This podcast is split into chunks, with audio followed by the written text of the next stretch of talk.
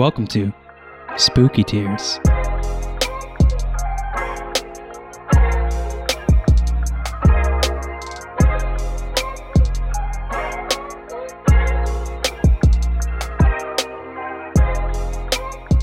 I'm Brandon. And I'm Nick, and this is Happy Tears, a podcast where two sensitive boys talk about the art that we love so much so that it often brings us to tears. Today on the podcast, it's spooky season, although one of us wishes it wasn't.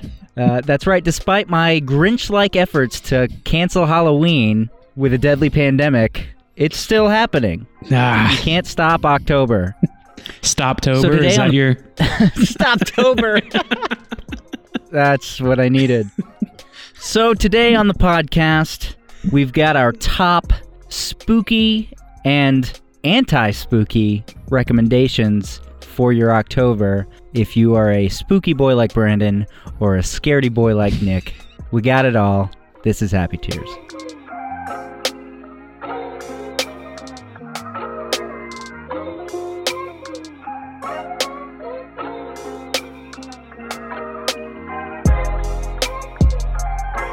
So, like All right. usual, I imagine we should start with our happy tears of the week. Yeah, I had some. All right. Well, uh, how about you go first? Well, okay, so so my happy tears in the last week was a little bit of a repeat. Mm-hmm. because I watched a movie that we covered on our previous episode, a movie called Yi Yi by director Edward Yang. Um, I watched it again, and I watched it with the audio commentary, the director's commentary on the Criterion Blu ray. Nice. Just because, you know, I, I really liked the movie. I have your copy of the movie, although mine came in the mail today. Very exciting. Ah. So, you know, just uh, kind of crossing it off my list. And I can tell you that even with the audio commentary, with the director and the journalist having a discussion about all the stuff, still managed to make me cry almost as often as watching it straight. Man, that movie's great. Sure is. And so uh, good. You know what I did, Brandon? I think it was last night. What's that? I bumped Yi Yi up to my top ten. Whoa! I love that. I, I think it's I think it's a top ten movie for me. I really just love it so much. I love to hear it. And like I said, I had an ultimate happy tear last week when watching it, and I had like five happy tear moments in total. It's just like it's like happy tear mecca for me, really. Happy Tear Central. Well, that's great. Now you own it. yeah. Now I own it and I can watch it And it's three hours. weekly, three hours a week dedicated to Yi Yi only. Uh, how fun. And then the other, I had one more, and it was uh, we watched the finale of Schitt's Creek. Now that the final season has been added to Netflix, we were waiting to catch up on that. And that show is just lovely, wonderful, and hilarious. And the ending, the last few episodes were all very touching, and there was a number of happy tears moments throughout. And uh, if you're looking for a nice uh, anti spooky show to watch, highly recommend Schitt's Creek. It's a great show. Awesome. All right. So I can't really recall too many specific, like straight happy tears, but I am reading two things right now, which have been, uh, they both had pretty emotional moments. Uh, one of them is The Memory Police by Yoko Ogawa. Uh, this book was originally published in 1994, I believe, and then just last year they uh, uh, the translated to English version was published in 2019. And I'll read you the description of it because it kind of fits in the the spooky category. It says uh, on an unnamed island off an unnamed coast, objects are disappearing. First hats, then ribbons, birds, roses, until things become much more serious. Most of the island's inhabitants are oblivious to these changes, while those few imbued with the power to recall the lost objects live in fear of the draconian memory police, who are committed to ensuring that what has disappeared remains forgotten. When a young woman who is struggling to maintain her career as a novelist discovers that her editor is in danger from the memory police, she concocts a plan to hide him beneath her floorboards. As fear and loss close in around them, they cling to their writing as the last way of preserving the past. A surreal, provocative fable about the power of memory and the trauma of loss. The Memory Police is a stunning new work from one of the most exciting contemporary authors writing in any language. So, yeah, so there's some moments between her and her editor that she's hiding and some circumstances that the, the editor is in with his family that were pretty heartbreaking. So, those moments, along with kind of this tie in, I'm going back and reading some of Exhalation again and finishing the last couple stories that I never finished because I bought the paperback of the book and had a terrible time reading the paperback because it was so hard to keep. It's like a big, bulky paperback that's like the binding. It's just so hard to keep open. I feel like I was working out my hands. so I hated actually the, the act of reading that book, and I, but I love the book, so it was just really frustrating. So I'd been waiting to get it back from the library and its hardback copy to read some of the ones that I was having a harder time reading, and then finish the last couple. So you finished it? Well, I haven't finished it, but there's a story near the end that also deals with memory. It kind of goes along with some similar themes from here that were also really touching. Uh, the story in it is the truth of fact, the truth of feeling. There's this uh, a few just really touching moments uh, between this main character and his daughter, and it kind of touches on the concepts of uh, memory and what those what our memories mean to us and how uh, kind of the importance they play in our lives, but how they can trick us as well. And I don't know, I thought that was a really great short story. It's so good, man. I like I I think that collection is just like one of my favorite books. It's funny we were talking earlier today because I just read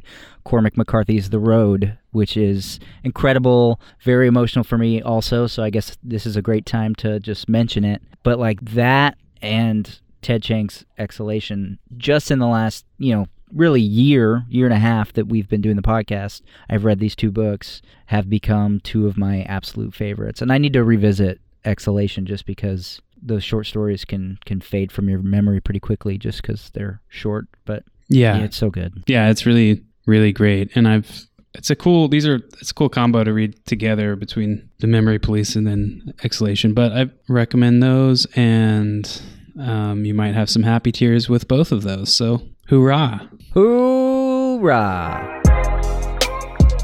All right, so tell me, kind of set up the ground rules for me here. What was your process going into this? All right, so I picked five. These aren't like my favorite scary movies. First, I guess I should talk about. So, when I think of spooky, I think definitely related to like Halloween and the season. So, I think dark, I think ghost creatures, you know, witches, the, the things that come up around Halloween. So, I don't, there's some, you know, horror films that I wouldn't necessarily think of in this category, but that I, I love.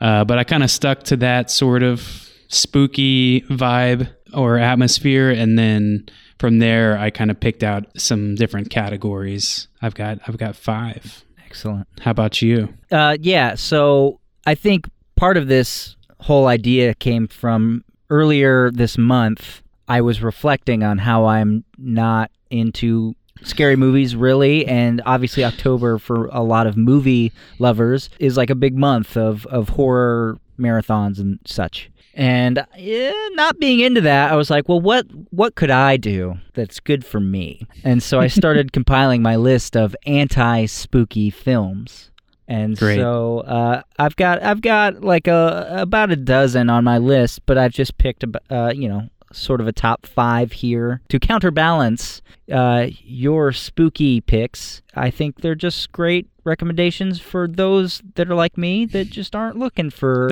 a spooky October. Yeah, so this was a fun little deal I had when I was I was living with some friends and uh, used to watch Hannibal, which is a pretty uh, intense, scary show. That's fantastic, by the way. Highly recommend it. But we would watch Bob's Burgers afterwards, and it would be a nice kind of palate cleanser, you know, just to get your mind off uh, the intensity of of Hannibal. And it was a nice, wholesome show, and always put me in a great mood, so I didn't have nightmares because Hannibal's a decently long show, and we were watching it. You know, most nights. So, taking that concept, I figure we can apply it to our picks here. And whatever spooky pick I have, you could negate the spookiness with a lovely anti spooky movie. Perfect. We're gonna keep our pH balance right at zero. If you bring that acidity, I'm gonna drop the base. Perfect. Well, well, great. Well, should we start Uh, off here? Yeah, so I guess uh, the onus is upon you, my friend. All right. My first category. Uh, so when I think of Halloween movies, first thing that comes to mind, or just the the general vibe of Halloween, Tim Burton is a director that comes to mind. You've got to have a Tim Burton pick. So for me, I was thinking, all right, this particular film has knives, has some creepy crawlies, and lots of blood, and it also has. Three things I hate, by the way. It also has some singing. This one happens to Uh-oh. be Sweeney Todd, the Demon Barber of Fleet Street by Tim Burton. Uh, so yeah, what a cast this one has. It's a pretty popular one. Moving forward, I have some picks that I feel like I want to champion and might be underappreciated, but and this might be one of the more underappreciated ones in, in Tim Burton's catalog here. But either way, I think it's the songs are fun but grotesque. Uh, it's super stylized. It's very dark and it's perfect for this time of year. Like I said, the cast is really wonderful, and I saw a stage uh, production of this because this is an adaptation of the Stephen Sondheim Broadway musical Helena Bonham Carter and Johnny Depp. Can we just talk about Helena Bonham Carter for the rest of the episode? I mean, She's I feel like she just everyone likes her or or even loves her, but like when I think of like great actors, she's not someone that that comes top of mind just because maybe she often plays very niche roles. She does a lot of Tim Burton stuff. But man, she is just so wonderful always. Totally. And and this film, uh, as much as I, I like it and I feel like it's fitting for a list like this, um, has has its uh, flaws here and there, but I certainly feel like it fits with the season and has a great soundtrack. This came out in 2007 and I had just joined high school theater right around that time. So it just happened to be the movie that like all of my friends were obsessed with. So of course I saw it despite not being the target audience in terms of like blood like blood makes me queasy. Not not all, Yeah. not usually movie blood generally speaking, but in real life it super does. Sometimes if it's particularly gnarly. Um, although in this it's almost cartoonishly bloody, right? Well, yeah, maybe at at some points, but I still feel like it's pretty pretty graphic movie. For oh no, for sure. I mean, uh, well, that's what I mean. It's like over the top, gory and bloody. Despite being a non-spooky boy, certified non-spooky is this guy. Sweeney Todd's a good movie, so that's a good pick. As for me, to so yeah, to cancel out your musical, I will see your Sweeney Todd and hit you with a singing in the rain. Good morning, Good morning. We've talked the whole night through. good morning, Good morning to you. Good morning. Good morning. It's great to stay up late. Good morning. Good morning. to be honest, watched it for the first time this year during the pandemic. What pure joy that movie is. They're just singing and it's raining. What more could you want for an anti-spooky movie? It's funny because, you know, especially if you go 30 years your whole life without ever seeing it, and then you watch it and you're like, oh, I know every one of these songs Right. because so many of them are just part of popular culture. Obviously, you've got Gene Kelly, you've got Debbie Reynolds. Uh, Donald O'Connor, they're kind of your main three, but just like everybody is like flawless in this movie. Uh, the colors are so vibrant and wonderful. There's obviously the super famous scene where he's literally singing in the rain, you Right. know. But there's so there's several Hollywood stage numbers that are really stunning. Every, just everything's so great, and obviously for me, every time I see Debbie Reynolds, I think of Carrie Fisher, and my heart grows three sizes that day. So just nothing but a good time. I don't even really remember what the conflict is. And that that's kind of was was my whole deal with this. Like i was going for the sweetest most saccharine the least conflicted. Like i want there to barely be a plot in my anti-spooky movies. So i'm sure somebody will come back and be like well obviously they were trying to do this. But um yeah that movie's just a barrel of fun uh, it's just great So first, Sweeney Todd singing in the rain before bed. boom back to neutral Uh, so up next, I thought I'd pick an animated film. Yeah, there's several films that could fit in this category, but I just kept going back to a film that we've covered on here, which is Coraline by Henry Selick. And uh, we've done an episode on this around this time last year. So if you haven't listened to that, I'd encourage you to go back and we do a, a much deeper dive, talk a lot of the, the, the technical aspects and the things we love about that film. But I love the world building in this film. Everything just feels so tactile and the, the characters, the design elements, and think it's a, a great story. So, for those of you who have not seen it, uh, I'll read you the description from Google here. It says While exploring her new home, a girl named Coraline discovers a secret door behind which lies an alternate world that closely mirrors her own, but in many ways is better. She rejoices in her discovery until Other Mother and the rest of her parallel family try to keep her there forever. Coraline must use all of her resources and bravery to make it back to her own family and life. Uh, good story, good moral. Definitely not particularly a. Uh, I mean, while animated, I can imagine a kids would be spooked out by this, as I was spooked out and I was not a kid. Uh, so, um, but but a, a lovely uh, film and the animation's gorgeous. That's the thing I think that I was so taken aback by because when we covered it on our previous episode, it was the first time I'd seen it. And it's just some of the animation, I have no sense of how they actually accomplished half of what they did. It's up there with, with some of the best stop motion animation out there, I think. And it's based on a, a novel, a novella by Neil Gaiman, Mm-hmm. who's a writer that we both really like. Great spooky pick. You've, you've picked two spooky things that I weirdly like. I know. I I'm sorry. That's okay. I'm still not going to watch them come. in October. um, all right, so I have an animated pick also to counter yours, and really, when you're when you're thinking of non-spooky, wholesome, lovely movies, obviously you've got to at least consider some Disney and or Pixar films. You know, there's so many great ones out there. A lot of the classic 2D animation from the 90s that were huge, or any of the more recent Pixar movies, Finding Nemo, Toy Story, Up was a was a consideration. But for me, a- again, another one I watched for the first time this year, and it just blew my little socks off. And that's a little movie called WALL-E. Ah, love WALL-E. So, in my opinion, WALL-E is the pinnacle of, of Pixar's repertoire as of now. I just absolutely was blown away by how visually stunning that movie is and just you you know, you fall in love with this dopey little robot. and like I said, yeah, there's a plot. Yeah, he's on Earth and then he, he goes to space and humans are gross.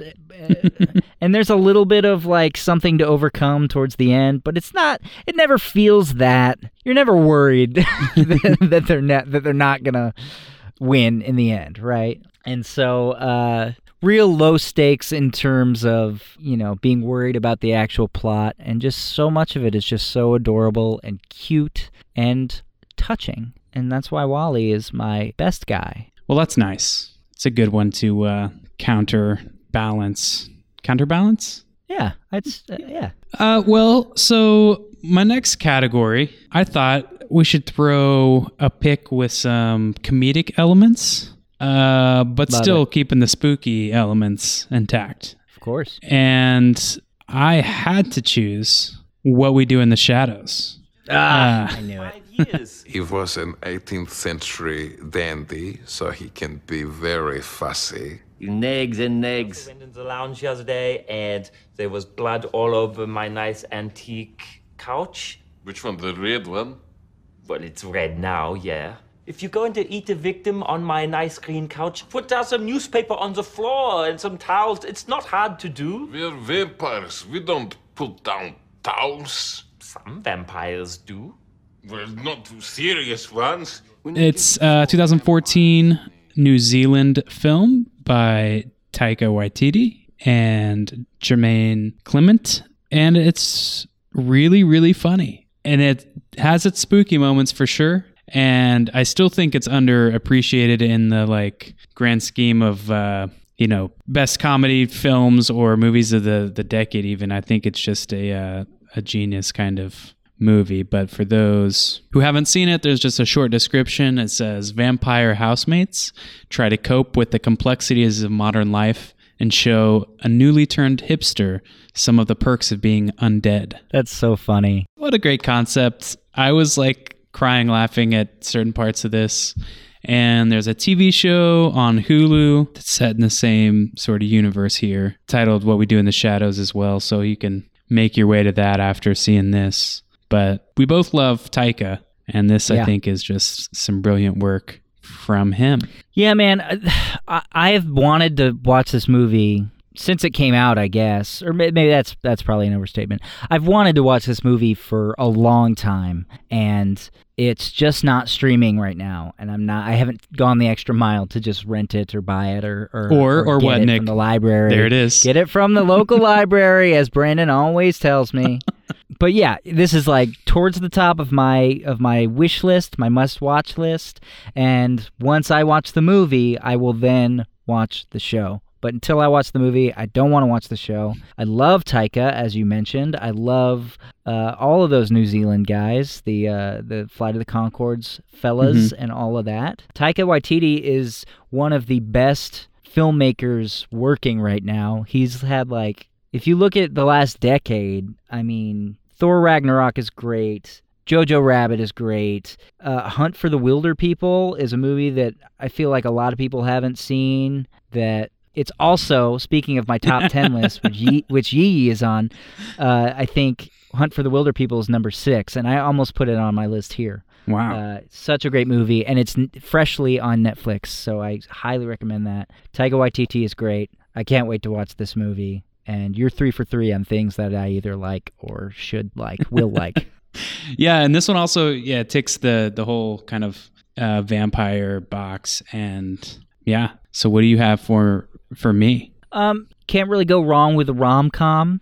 There's Yeah. a lot of great ones out there. When Harry Met Sally is a perfect movie, and that's always a great choice. I love Sleepless in Seattle. How to Lose a Guy in Ten Days has a has a place in my heart. Mm-hmm.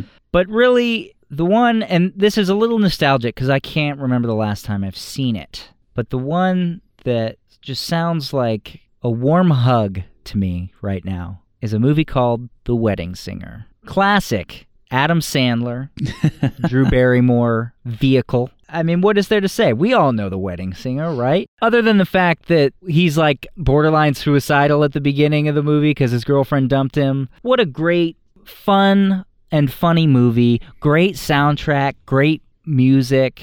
Uh, you know, lots of Billy Idol. He's oh Billy a Billy Idol cameo, right? Thoughts? I mean, it's been so long that I, I don't remember, but I'm sure this double feature uh, of some some comedy would would be a great evening. I mean, uh, just just close your eyes and think about that scene where Drew Barrymore's character. Hold on, what's her name again? It's oh Julia Gulia. So there's the ghoul. We we have There's the ghoul. That's so funny. Perfect. Uh, she gets on the plane. She's gonna go back and marry that that d bag or whatever she's gonna do. And Adam Sandler gets on the plane, but somehow Billy Idol's on there too and introduces him, and he sings that song "I Want to Grow Old with You," which is a beautiful, wonderful song that's just so sweet. Get your medicine when your tummy aches. Build you a fire if breaks. It could be so nice growing old with you. I'll miss you, kiss you, give you my when you are cold. Need you feed you, even let you hold the remote control. It's like the sugariest candy I can possibly think of, and uh, yeah, what a great movie! like and that's uh, my comedic pick. so what's more sugary, the Sour Patch Kids Okay. or I don't even remember what's the what's the rope or like the Oh, Not the rope, but- um, straws, like something straws. There's those, so yes, but also the flat the flat ones that are just like a ribbon. are you thinking of? Um, are they called air? Not the, not airheads. These have Air- like no- sugar like on them completely, but they're but they're like a ribbon. I don't remember. Well, you said But the sugar is can Yeah, I'm trying. I'm Uh, trying to compare sugar something. like a fun dip. You remember fun dip? Hmm. The stick of sugar that you Hmm. dipped into powdered sugar. Yes, that's it. That's this movie. that's yeah, that's the wedding singer. Perfect. Uh, so I figured we should do one primarily on creature design. I don't have a Muppet movie for you to Damn it. counter. I should have.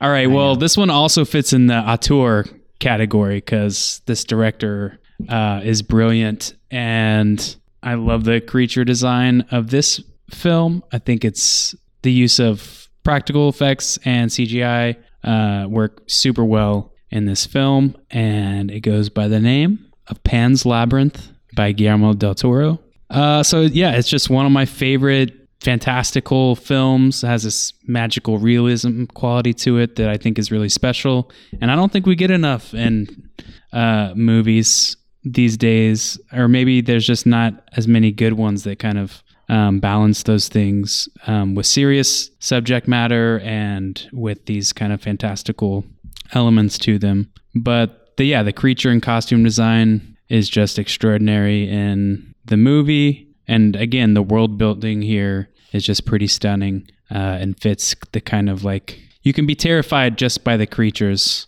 alone uh, in this Oh, for sure. this movie. So yeah, that goes down as my my fourth pick. It's a good uh, foreign language film too. Uh, yeah, which we haven't done yet. Yeah, so that um, honestly, that's perfect because my pick is also a foreign language auteur director masterpiece, possibly made by my favorite living film director. His name is Hayao Miyazaki, Ah, and the movie. Yeah, you're ready. You know what's coming. The movie is Ponyo. Just lovely. Uh, ah, so great. So let's see. What is there to say? We've talked about this movie, at least, you know, in passing on this podcast. I did a big Hayao Miyazaki marathon about a year ago, kind of right as we were starting this podcast. And I, I love all their, you know, he does Japanese animation films. All 11 of his existing films are wonderful. I've got them all ranked. I can, I'll throw my Letterboxd ranking of his movies in the show notes. But Ponyo is right there at the top, baby. You know why? Because Ponyo loves ham and Ponyo loves Sosuke. And that's all you have to That's say. That's all you really. need to know, really. Some beautiful Now, I creatures mean- in this movie as well. the colors are so uh, like almost otherworldly. It's the story of a little fish that turns into a little girl because she loves a little boy, and it's the most adorable little story. Again, going back to kind of my criteria. Barely, there's barely a story. I mean, she just like sees a boy and kind of loves him immediately. And then it's just an hour and a half of the most beautiful imagery you've ever seen. It really is. Next to In the Mood for Love, which we talked about last week, it's like one of the most beautiful films I've ever seen. It's just eye candy, talking about candy. Uh, it's the fun dip for your eyes Love it. that, that you're looking for. I hope you wa- you eat Fun Dip while you're watching these movies. I do. I'm gonna go buy a. I'm gonna go to Costco and buy Fun Dip in bulk, and just have a Uh. marathon. Yeah, I mean, it's just it is an adorable, lovely, touching story that is just you. Just it's just really irresistible. Like I said, there's almost no conflict. It's just they go on a little adventure and it's fantastical and mesmerizing and beautiful. It's just the warm fuzzies all the way through. Warm fuzzies for and sure. you love you love it for, also. You were the one that kind of said, I'm- "Hey, wait for Ponyo, boy." it's gonna hit you. Yeah, dude. Warm fuzzies all around. I love this film. It's one of those. It's special that I I watched this with uh, my little brother. Like the first time I watched it, and we both we both love it and mention it often. So so a lot of Miyazaki films kind of have that quality to them, the kind of magical quality. There's not much like uh, often no villains and just kind of you know a nice journey. So this gets a, a two thumbs up from me. This is a might be our best pairing yet. Pans and Ponyo. Pans and Ponyo is also alliterative, and that's great. Uh, yeah, that's a good pair right there.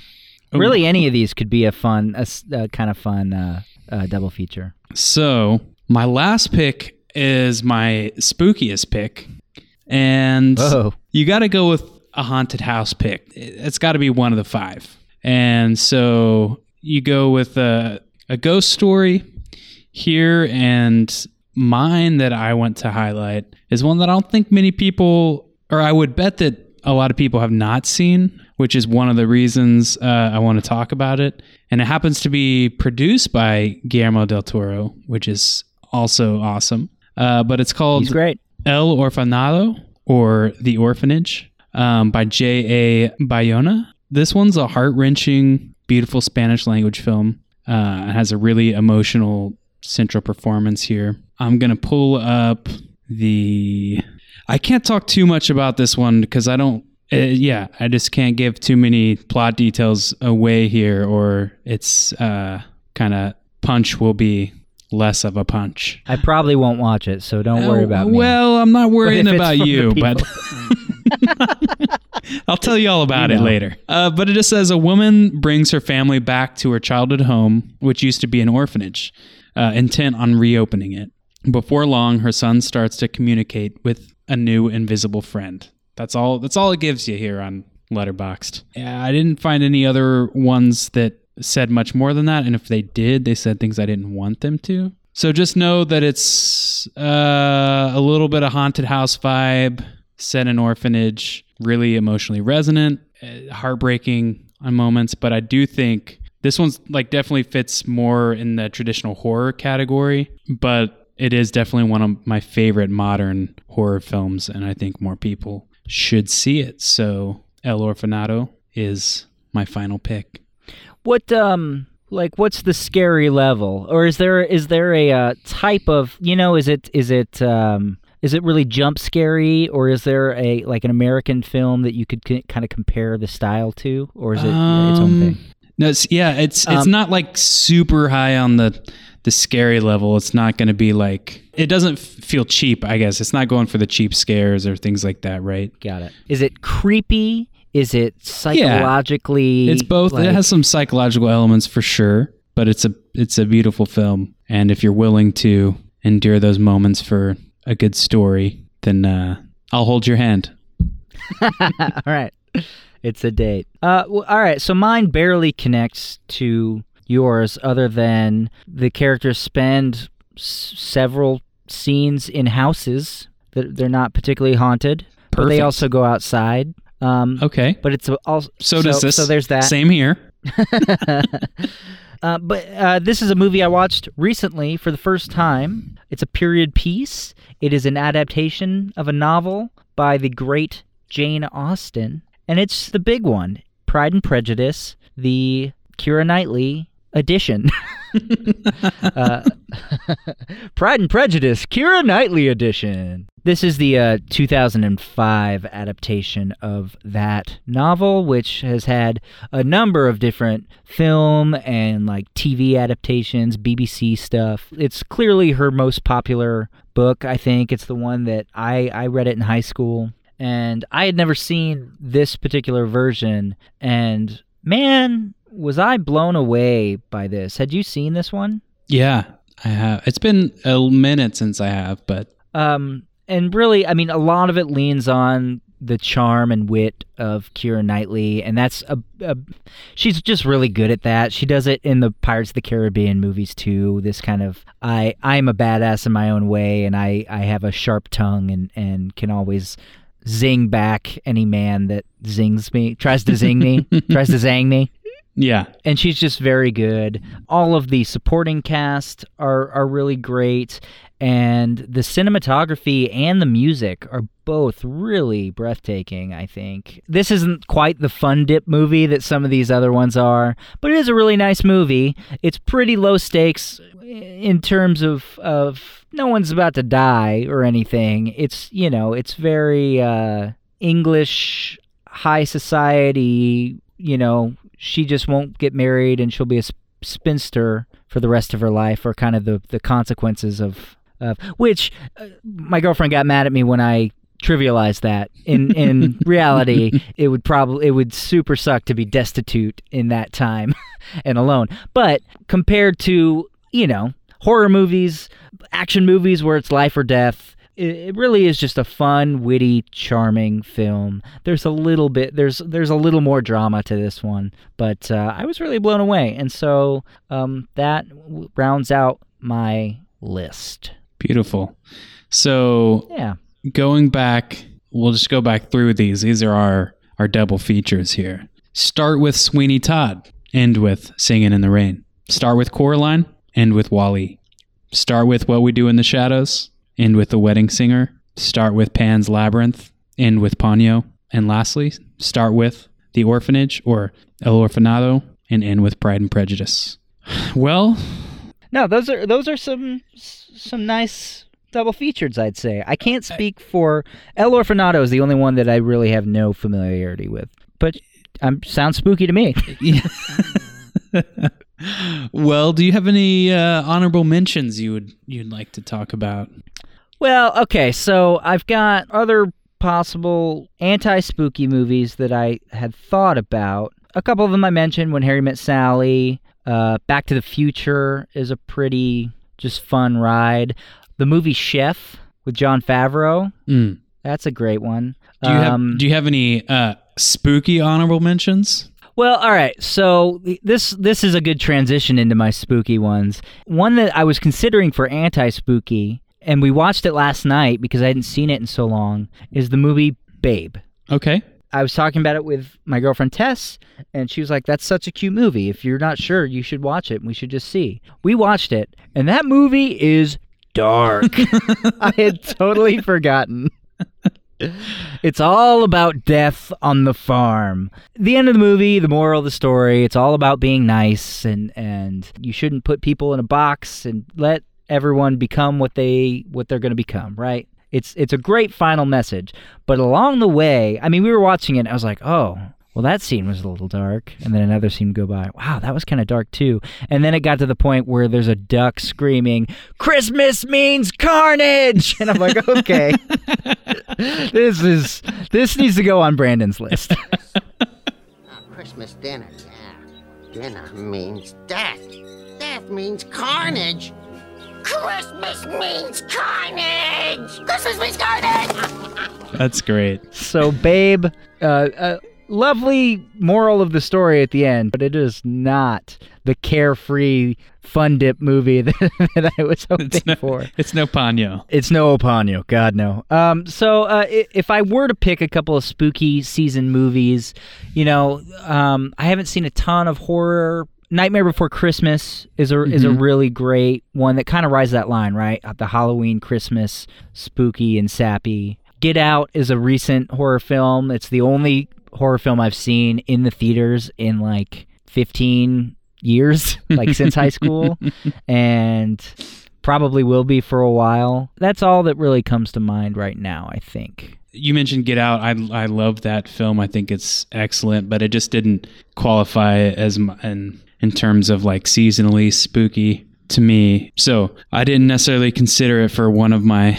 categories, but there are a couple others that I did consider. Just want to toss out The Devil's Backbone would be a great triple feature with Pans and The Orphanage uh, because it's another Guillermo del Toro and it's kind of like the sister film to uh, Pans. I considered a film called Let the Right One In, which is a Swedish film that I think is excellent. There's also an American adaptation of it Yeah, I really want to see this movie actually. yeah, it's. I mean, there's like uh, the feeling of you know creepiness or uh, unease or whatever throughout it. It's not, but it's not like uh, you know super scary. But I think it's excellent. I think it's a, a beautiful film. Finally, on it's not super spooky. There's spooky moments, but I would say this is kind of like maybe adjacent to like a Sweeney Todd in its vibe, but it uh, it's called Jonathan Strange and Mr. Norrell. It's a fantastic novel. It's very long, but worth it uh, by Susanna Clarke. But they did, there's a BBC adaptation of this that's a TV show. Um, so I didn't include any TV shows in here, but I'll talk about a couple here. But this one in particular is like great for October and for the season. I feel like it definitely has that dark and magical, rainy England, all of those elements that kind of have the the similarity to Sweeney Todd there. But uh, just to give a, a quick description of this one, it says this historical drama series is an adaptation of the international best-selling novel by Susanna Clarke. The story set in the 19th century England during the Napoleonic Wars, a time when practical magic has largely fallen by the wayside. But the practice is resuscitated by two men, Gilbert Norrell, a reclusive but highly skilled ma- magician, and Jonathan Strange, a young and handsome novice who is exploring his capabilities. This relationship between men intensifies as they battle to become England's greatest magician. And yeah, I think it's one of the better adaptations I've seen from an, a novel, and it's uh, it's really good. So that would be uh, an honorable mention for me.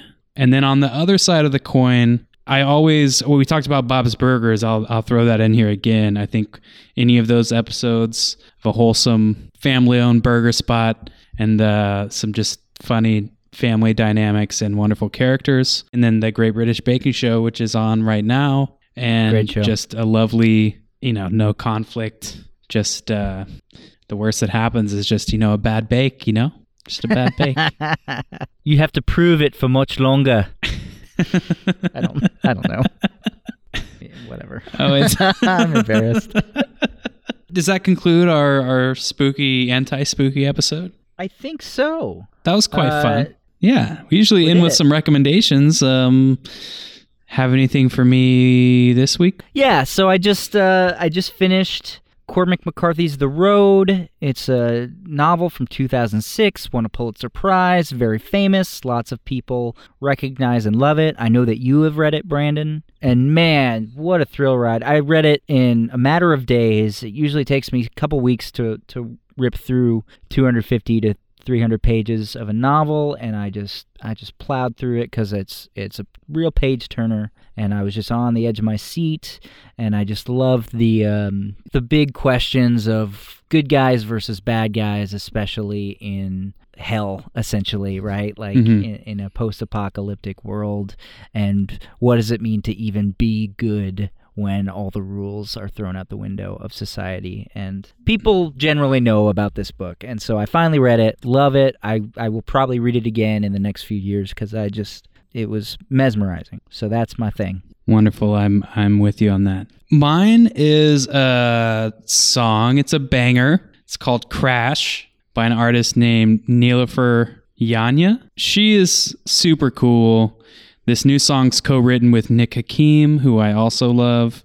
She's got a new EP coming out December 11th. This uh, song, as I mentioned, is a banger. It's got these like um, really uh, kind of overblown guitar or guitars in it, and it's just uh, it's a song that, that gets stuck in my head, and I just keep singing. The song repeats itself a lot, and I just keep on repeating it after I listen to it, and it's uh, one that gets gets stuck in my head. But I find her her voice is super interesting, and she does uh, she's pretty like experimental with it and uh, super expressive, and it reminds me at times of Caroline Polachek, who we talked about a bit on here, and she ha- so along with that, I've been listening to her album a lot um, that she put out last year called Miss Universe.